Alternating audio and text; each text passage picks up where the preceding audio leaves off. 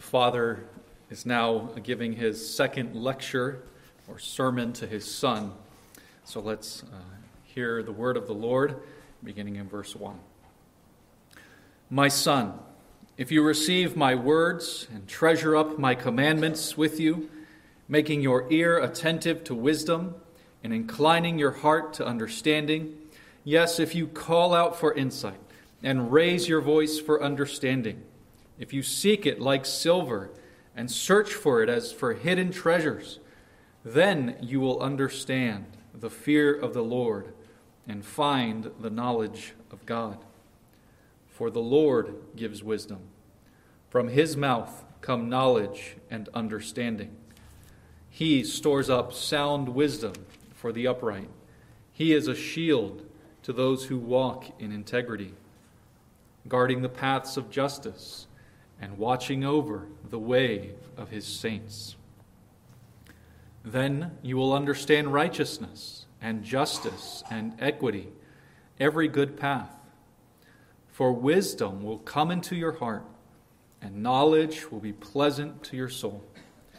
Discretion will watch over you, understanding will guard you, delivering you from the way of evil, from men of perverted speech, who forsake the paths of uprightness to walk in the ways of darkness, who rejoice in doing evil and delight in the perverseness of evil, men whose paths are crooked and who are devious in their ways. So you will be delivered from the forbidden woman, from the adulteress with her smooth words, who forsakes the companion of her youth and forgets the covenant of her God. For her house sinks down to death, and her paths to the departed. None who go to her come back, nor do they regain the paths of life. So you will walk in the way of the good and keep to the paths of the righteous. For the upright will inhabit the land, and those with integrity will remain in it. But the wicked will be cut off from the land, and the treacherous will be rooted out of it. This is God's holy word. Let's pray together.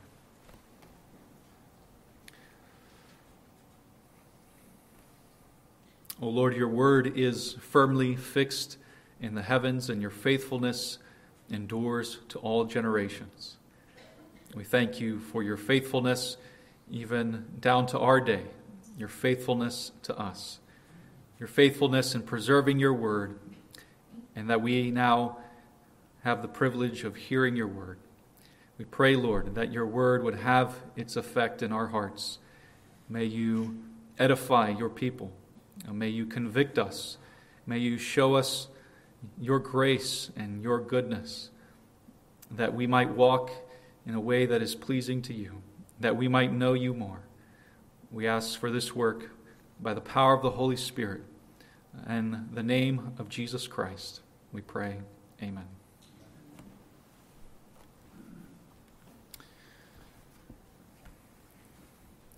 Well, I don't know if you know the term deconstruction. It's a hip term these days. It's the cool term that people like to use. Uh, whenever I think of deconstruction, I think of desserts. Uh, so, those of you who bake, you may know about deconstructed desserts, and uh, they're just desserts that are scattered all over the plate with no structure. But deconstruction today is a cool term for what we would call apostasy.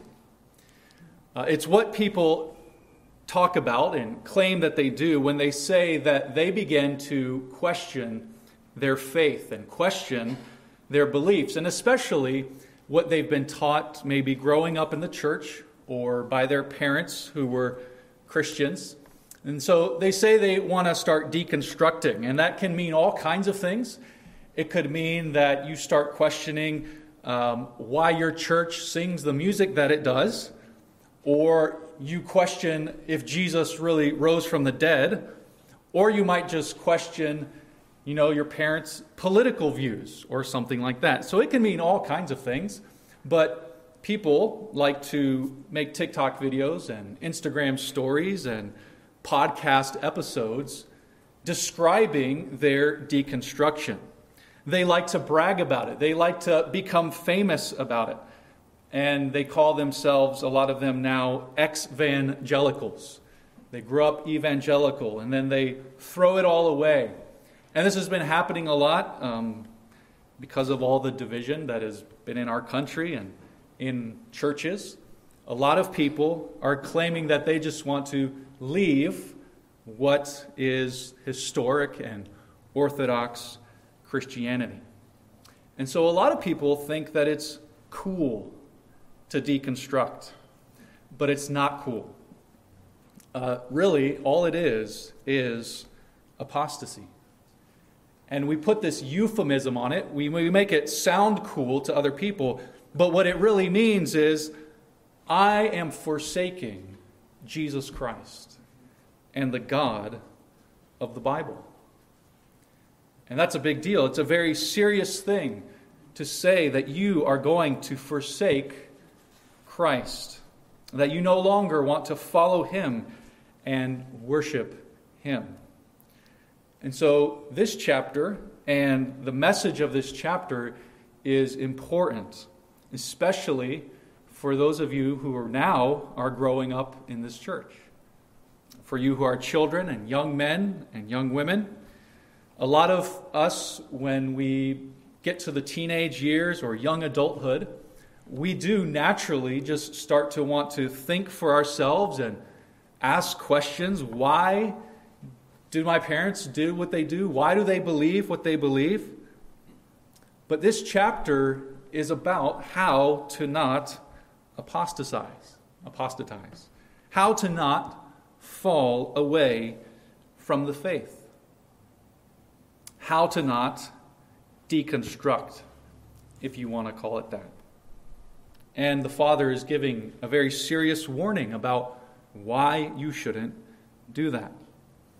Now, on the surface, that might not seem to be the topic of apostasy, but notice that one of the key words here is the word forsake. In verse 13, he talks about wicked men who forsake the paths of uprightness. That means that they were on the path, but they left it, they forsook it. And then he's warning his son about the woman. And the woman, in verse 17, forsakes the companion of her youth and forgets the covenant of her God. And we'll come back later and explain what that means. But part of what that means is that this is a woman who has apostatized. She has forsaken her covenant with God. And the father wants to warn his son at the end that he should keep, in verse 20, keep to the path of the righteous. The father is raising his son to be on the path, but he knows that his son is going to grow up on his own, and he wants his son to keep to the path that he's been raised on. And then he says, in verse 21, those with integrity will remain in the path, but the wicked will be cut off.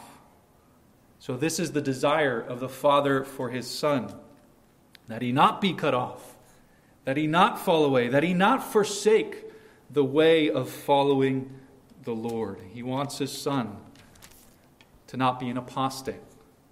And so he wants to raise his son to know and fear the Lord and to stay on the path when he goes off on his own. So, we're going to look at this chapter, and we do have to keep in mind a few things because this is the Old Testament. It's the Old Covenant that the Father is under and talking to his Son. Uh, but I think it'll be pretty simple for, for us to understand the difference. Uh, in the Old Covenant, all you had to do to be part of Israel is to be born to an Israelite parent. And so this son, by birth, is going to be an Israelite. And so he is under the old covenant of God, where God promised blessing for obedience and curses for disobedience. And a lot of those blessings and cursings had to do with the land. If you obey, you stay in the land. If you disobey, you're cut off from the land. It's, it's pretty simple. All you have to do is be born to be an Israelite. And it's not quite the same for us today. Uh, we live under the new covenant. Uh, this is the new covenant people of God here at the church. And so, uh, to be part of the church doesn't come through being born to Christian parents. It's not about having your parents be part of the new covenant. We have a line in the, in the church, and, and basically that line is membership, and membership is uh, signified by baptism and by taking the Lord's Supper. But to become a member of the new covenant people, you need to be converted. You need to be a Christian. You need to be born again. And so that's the line in the new covenant. You have to be a true believer. But we can make an analogy to the situation here in Proverbs because we know that although those of you who are children and maybe you haven't been converted and you haven't been baptized yet, you still are being brought up in the church. You have blessings of being part of worship. Three times a day on, on, on, the Lord's Day on Sundays, you get to hear the Word of God taught to you. You get to have fellowship with other believers. Uh, you get to serve. Some of you will be serving tomorrow at Vacation Bible School. And so, in that sense, just by being in a church with Christian parents, you have many privileges and many blessings. And your parents here in this church, they are and should be at home teaching you, raising you in the faith. And so, even though technically we can say, well, you're not part of the new covenant yet, until you're born again, we can still apply this chapter to us and us as parents and to our children. We, as Christian parents, we want our children, we want you, young men and women, to grow up and not forsake the path that you have been led on by your parents. And so that's what this chapter is about. How do you do that? How do you become a child, a young man or woman who doesn't forsake Christ when you get older? And the answer here in this passage is basically that you need to internalize what your parents teach you. It needs to come into your heart. It needs to be part of you. It needs to change you. You need to truly hold on to it and believe it for yourself. So that's what we see in this chapter. So, this chapter, the structure tells us the meaning of the chapter. It's 22 verses. It's uh, probably reflecting the 22 letters of the Hebrew alphabet. And this chapter in Hebrew is one sentence, one very long sentence. Some of you might know Ephesians 1 is, has a really long sentence at the beginning. This is kind of similar. It's one very long sentence. And it starts out with if. If, and then we'll see some thens in verse 5 and verse 9. And then we'll see the purpose, verse 12 and uh, 16 and verse 20. Uh, so, the if you do these things, son, then these things will happen to you, but it's for a purpose. Verse 12. So, verse 12 starts the second half, exactly a last 11 verses. The purpose is to deliver you. And so you see the deliverance is verse 12 from these men. The deliverance in verse 16 is from this woman.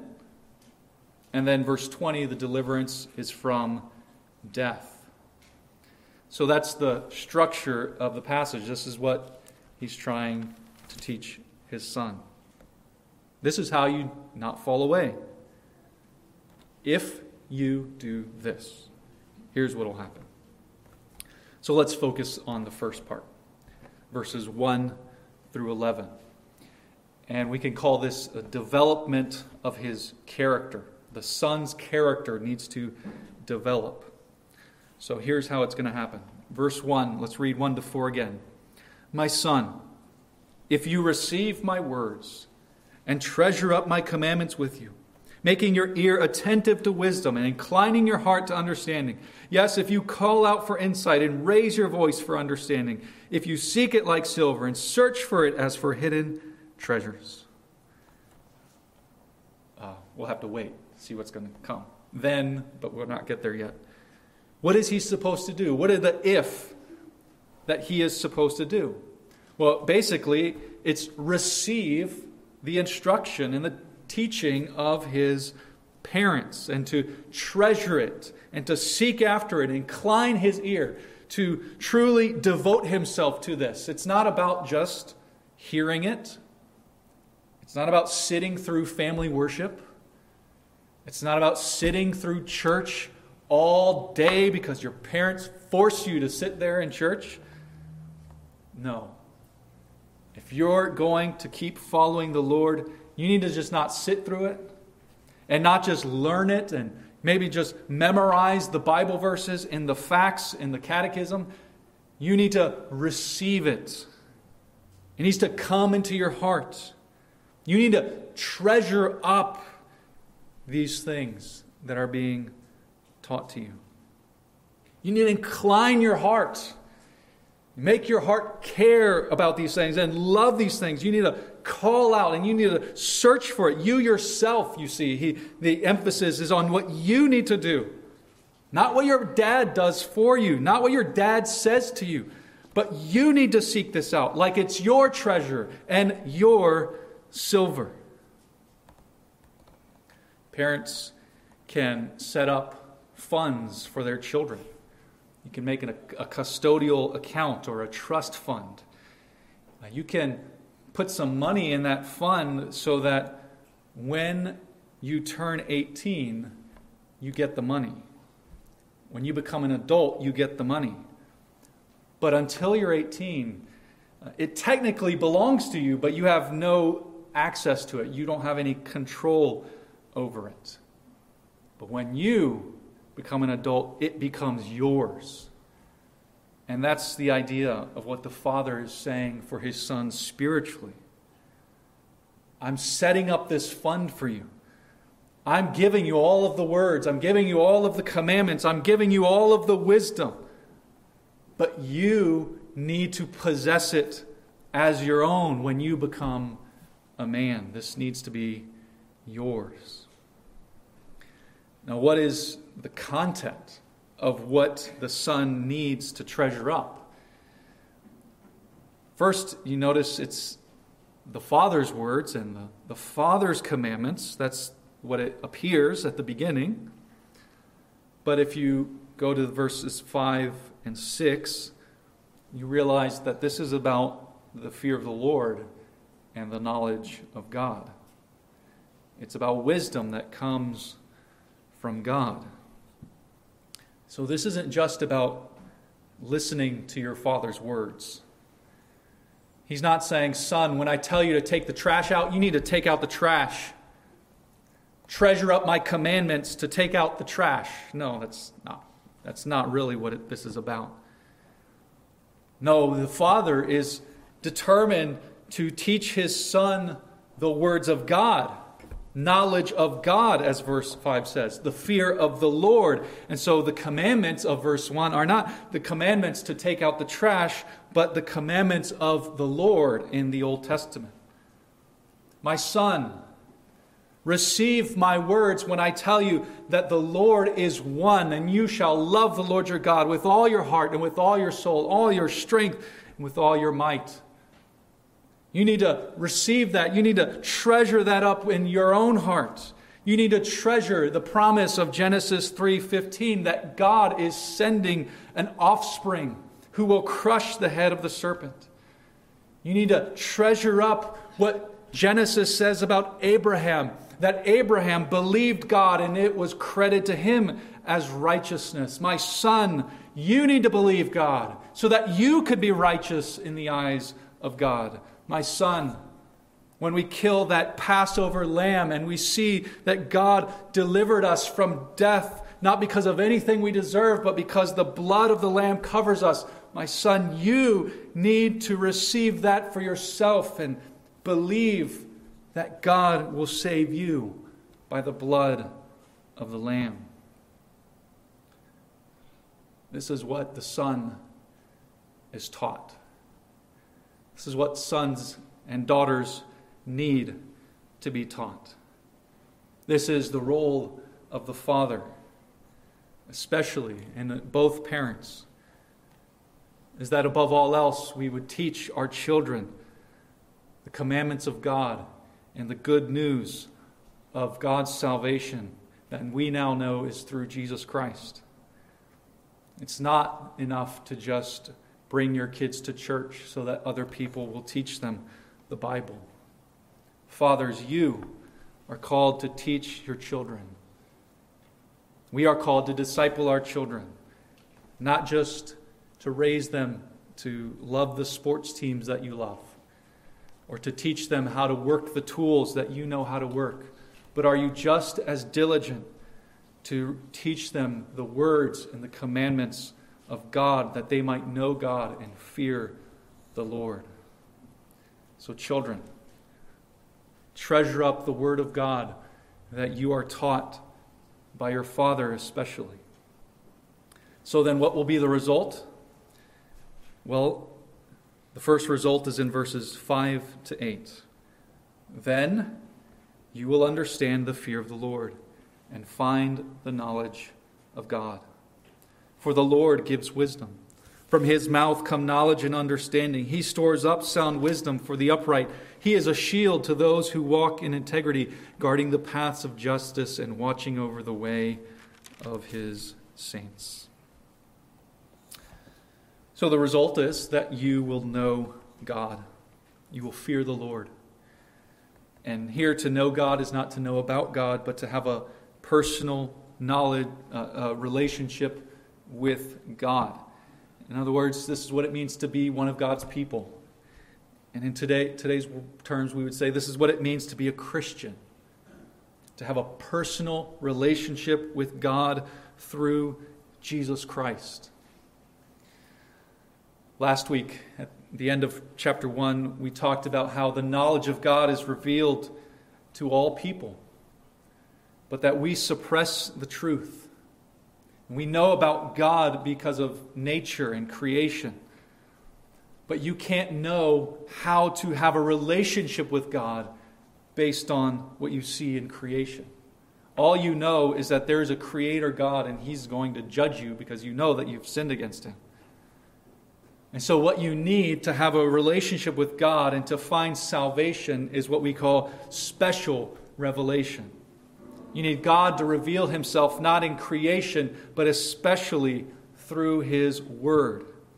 It's through the Word of God. It's through the commandments of God, through the teachings of the Bible, that you learn what it means to fear the Lord and to truly know God. And so you receive these words through church, through your parents. They are teaching you how you might have a relationship with God. They're teaching you the gospel. You must treasure this up, receive it for yourself so that you can be saved. Well, notice here the that we have kind of the interplay between our responsibility and God's sovereignty. In verse 6, it says, It's the Lord who gives wisdom. Well, the Father just said that you're supposed to seek wisdom. Make your ear attentive to wisdom, verse 2 says, but it's the Lord who gives wisdom. Verse 7, He stores up sound wisdom for the upright. It's the same concept of, of the treasure. Verse 1, you're supposed to treasure up the commands, but God treasures up wisdom for you. And so we see that you are to work out your salvation with fear and trembling, for it is God who works in you. You are called to respond and to believe in the Lord Jesus Christ, to respond to the gospel. And yet, it's the Lord who gives you the eyes to see. It's the Lord who gives you this wisdom It's the Lord who saves you. He helps you, He gives you the ability to understand the truth. So, this is God's grace. And yet, your call is to respond. Your call is to treasure these things up for yourself. We also see in verse 8 that those who are saved, those who become God's people, God preserves them. God, in verse 8, watches over the way of his saints. Uh, that word saints there really, it just means those who love God, those who belong to him. They are the people of God.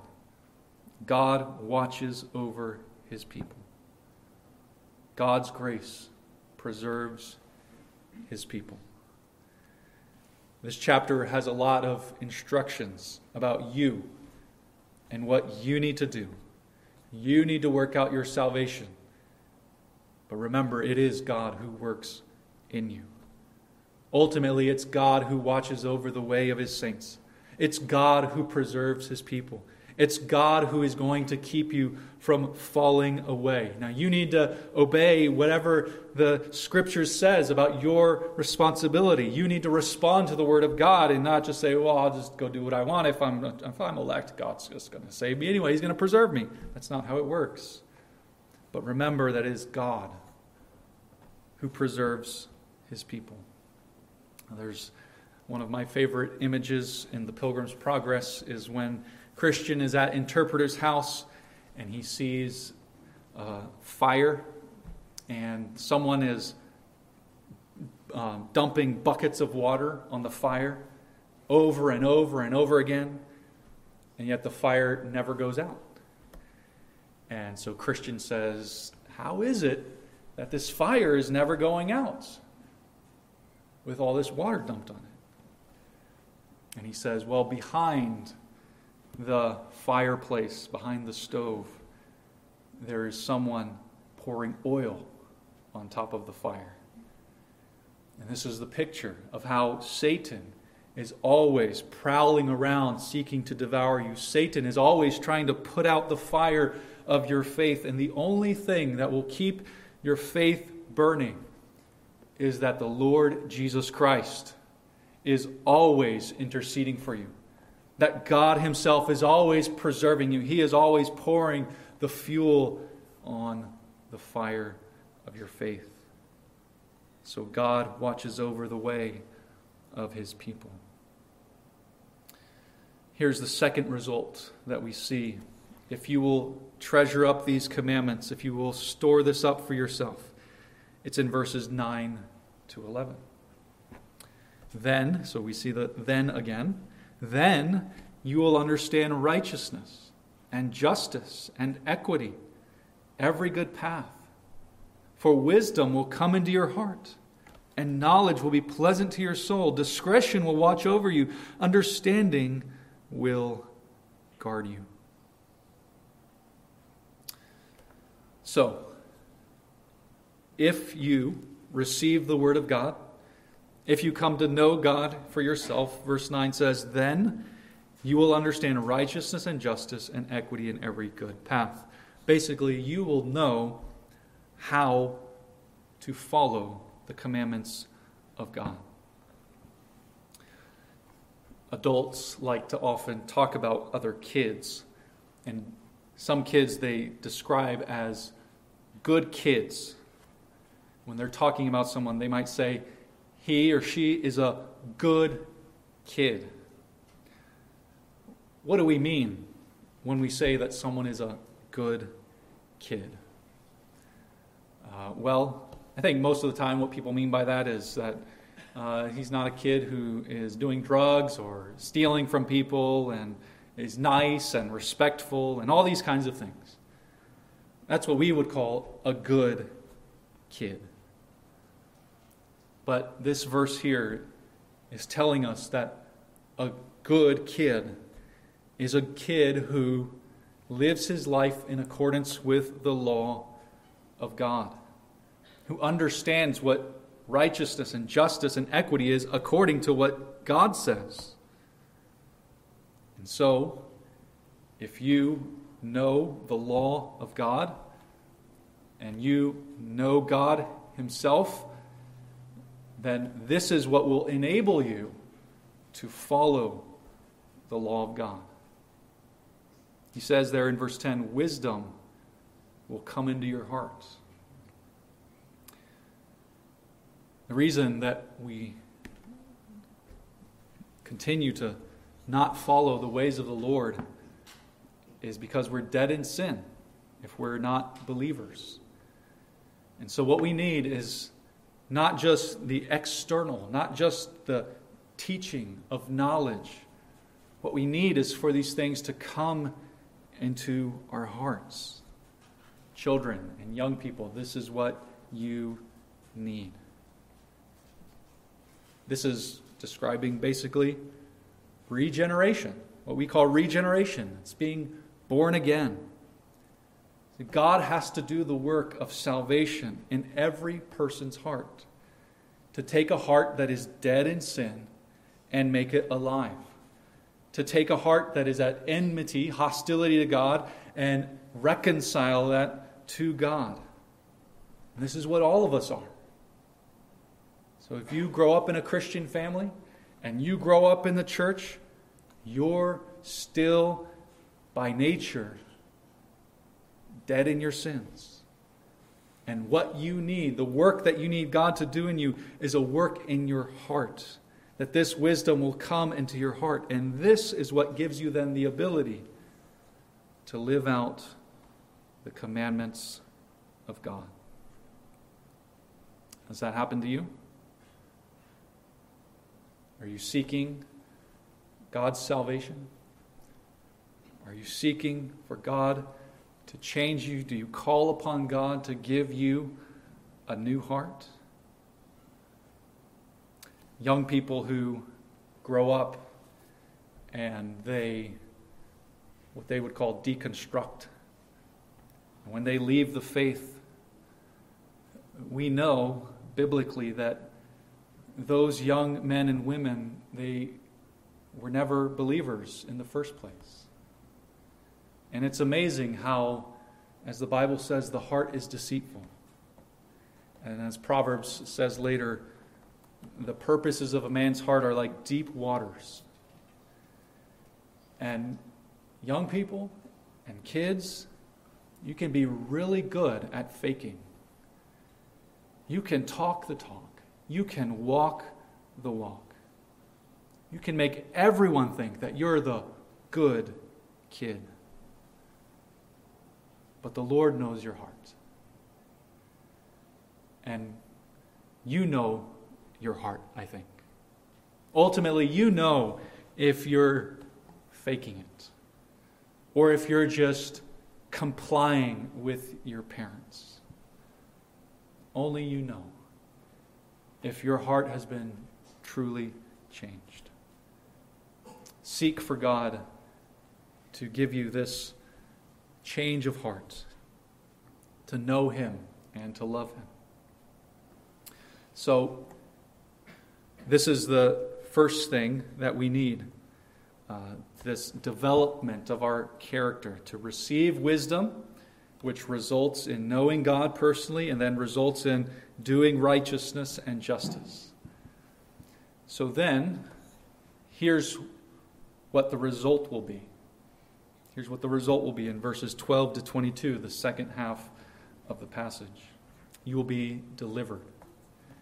You'll be delivered from many things. The first thing you'll be delivered from is wicked men. Verses 12 to 15. It says, delivering you, or it might say for some of you, to deliver you from the way of evil, from men of perverted speech who forsake the paths of uprightness to walk in the ways of darkness, who rejoice in doing evil and delight in the perverseness of evil, men whose paths are crooked and who are devious in their ways. So you'll be delivered from wicked men.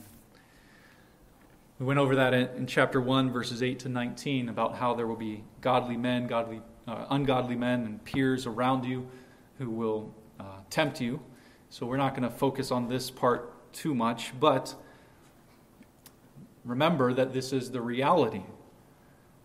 Young people, you will be around people who will tempt you and who will seek to seduce you, entice you, who will seek to deceive you and get you to come along and to sin with them. So notice here that these are men, as I said before, who forsake the path. These are fellow apostates. These are people who were Israelites. And yet, even as Israelites, they've decided to walk against the law of God. They've forsaken the path of uprightness. These are what we would call the church kids. grow up with church kids. And there might be some who you are friends with, and it turns out that they end up forsaking the path. And one day they might say to you, Come on, man. You really believe all that stuff you were taught? I mean, don't you think it's a bit patriarchal, that church we grew up in? Uh, don't you think they kind of hate women or hate homosexuals? Don't you think it's a little bit fuddy duddy, conservative, fundamentalist?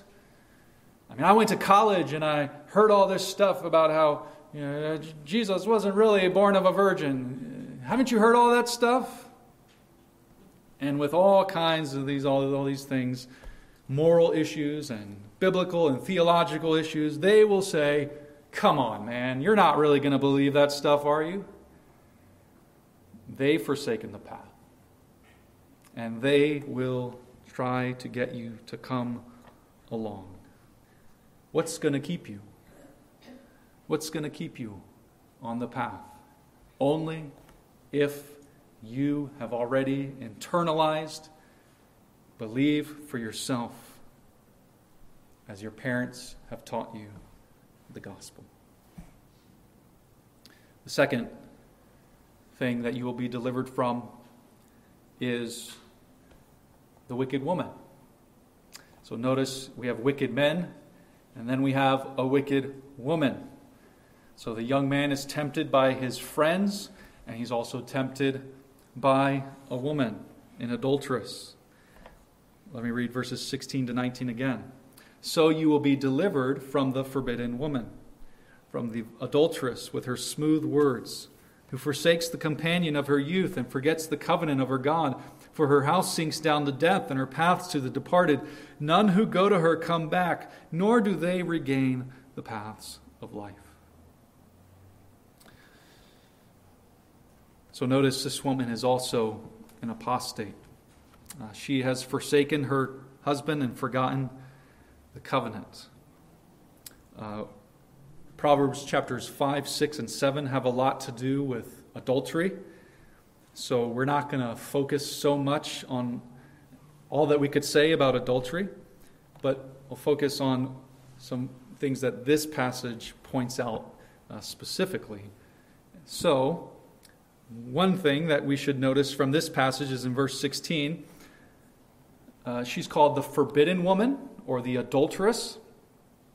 And I think it's the NAS that gets it right, and ESV gets it right in their footnotes. If you have an ESV, you see the footnotes. This is really the strange woman. And the adulteress is really the foreign woman.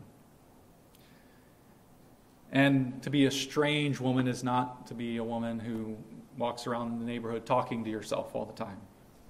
And a strange woman is an outsider to the faith, someone who worships strange gods. That's how the word is used in the Old Testament. Strange gods. And so the strange woman worships strange gods.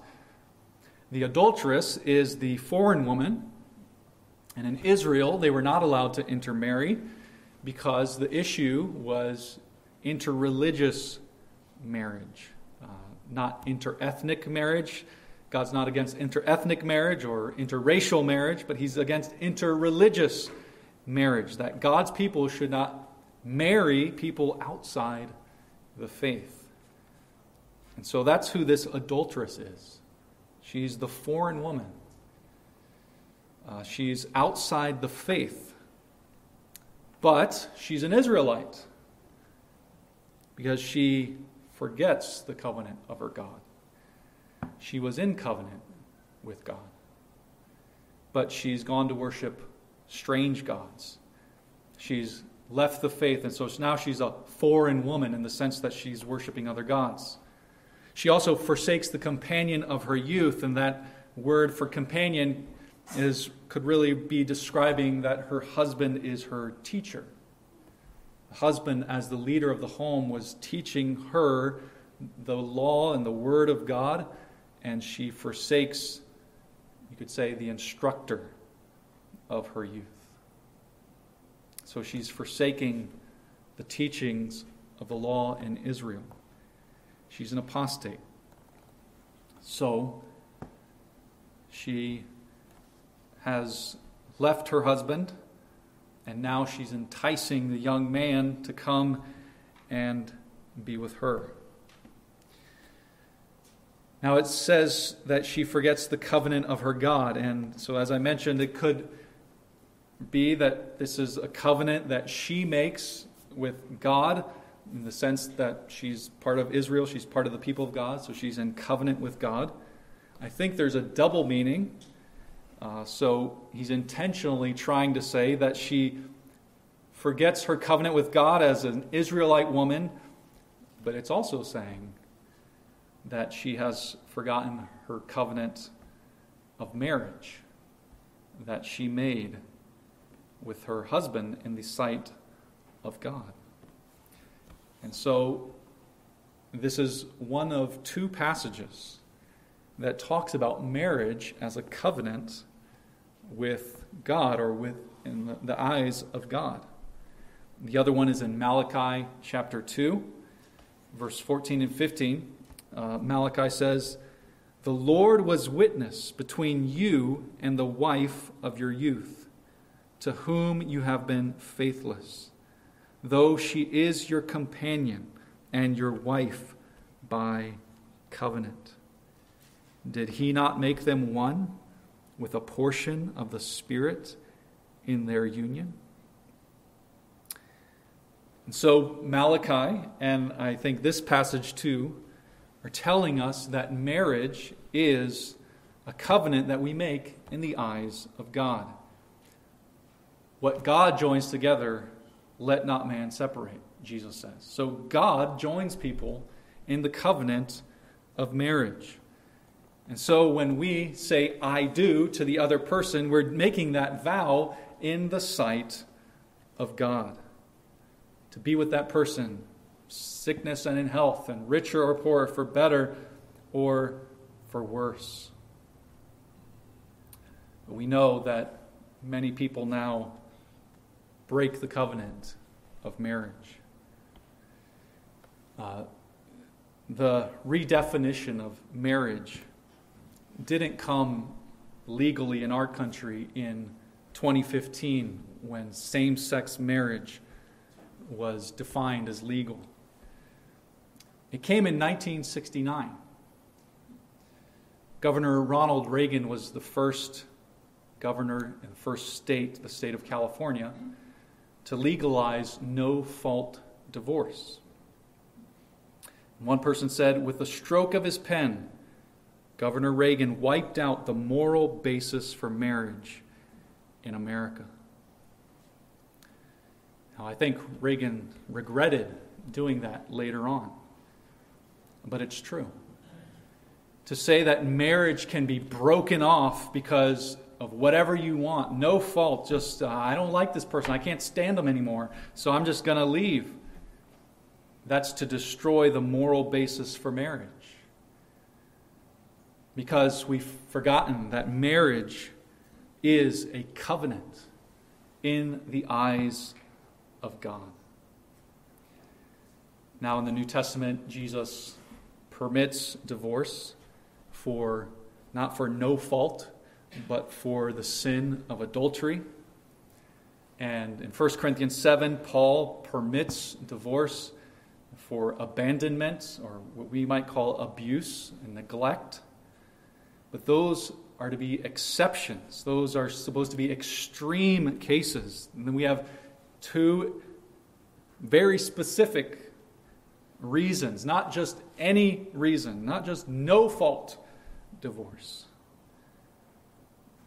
Because our vows in the sight of God should be taken seriously. And so the point of verse 17 for all of us is you don't be the covenant breaker.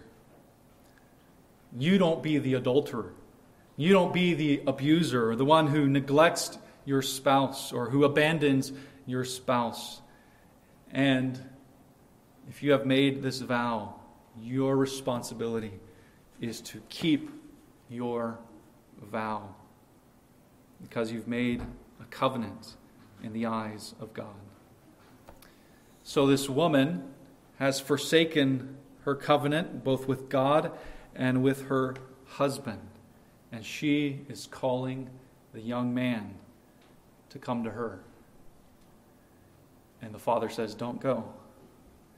Don't go because her house is built over a sinkhole. Her house is going to sink down into death.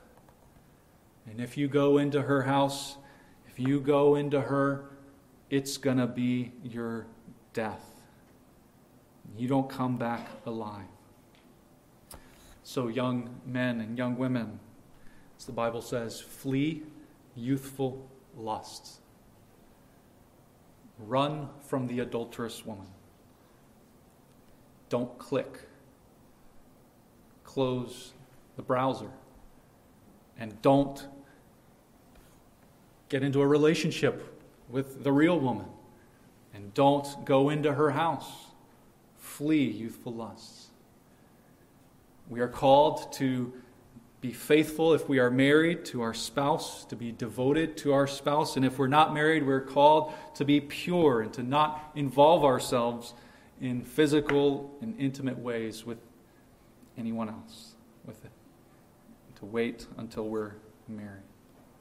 So, this is what the Father is saying Treasure up my words, listen to my commandments because when you grow up and you go out on the town and when you're in your own room and you have your own computer and nobody's going to be able to stop you, you need to remember in your heart that you have these commandments treasured up in your heart. You need to remember that you're going to sink down into death if you give yourself to the forbidden woman. So then the last thing he says is that this will deliver you from death. Verses 20 to 22. So you will walk in the way of the good, keep to the paths of the righteous, for the upright will inhabit the land, and those with integrity will remain in it, but the wicked will be cut off from the land, and the treacherous will be rooted out of it. The land here is just the Old Testament's way of talking about being in the presence of God and knowing God and what we would call salvation, eternal life. Don't lose your opportunity to know the Lord and be in His presence forever by walking in wickedness. So, how are you going to do that? You must know the Lord by knowing His wisdom for yourself. So, children and young men and young women, your parents, they've set you on this path. They have trained you in the way that you should go. They are teaching you the gospel and the commandments and the word of God. In America, we, we like people who go off on their own path. Uh, we celebrate people who do crazy things. Lewis and Clark go exploring all over the country, and they're, they're these great heroes. Well, lots of people set out to explore the country and they die but nobody writes about them. Nobody uses them as a warning. But it's the reality. The reality is that those who walk away from the path, those who walk away spiritually from the path of the Word of God that they've been taught by their parents, they die. It's not something to make a video about, about how foolish your parents are. Keep to the path, upon which you've been set. Receive it and treasure it for yourself, that you might be saved. Continue to walk in the ways of the Lord. Let's pray together.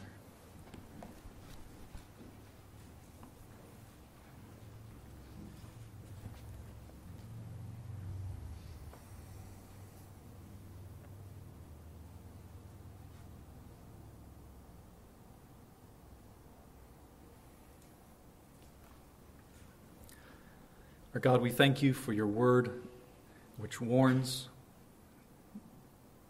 and your word which tells us of your grace. We pray that you would preserve your people, watch over the way of your saints. Help us to treasure Christ in our hearts. Help us to put sin to death, we pray.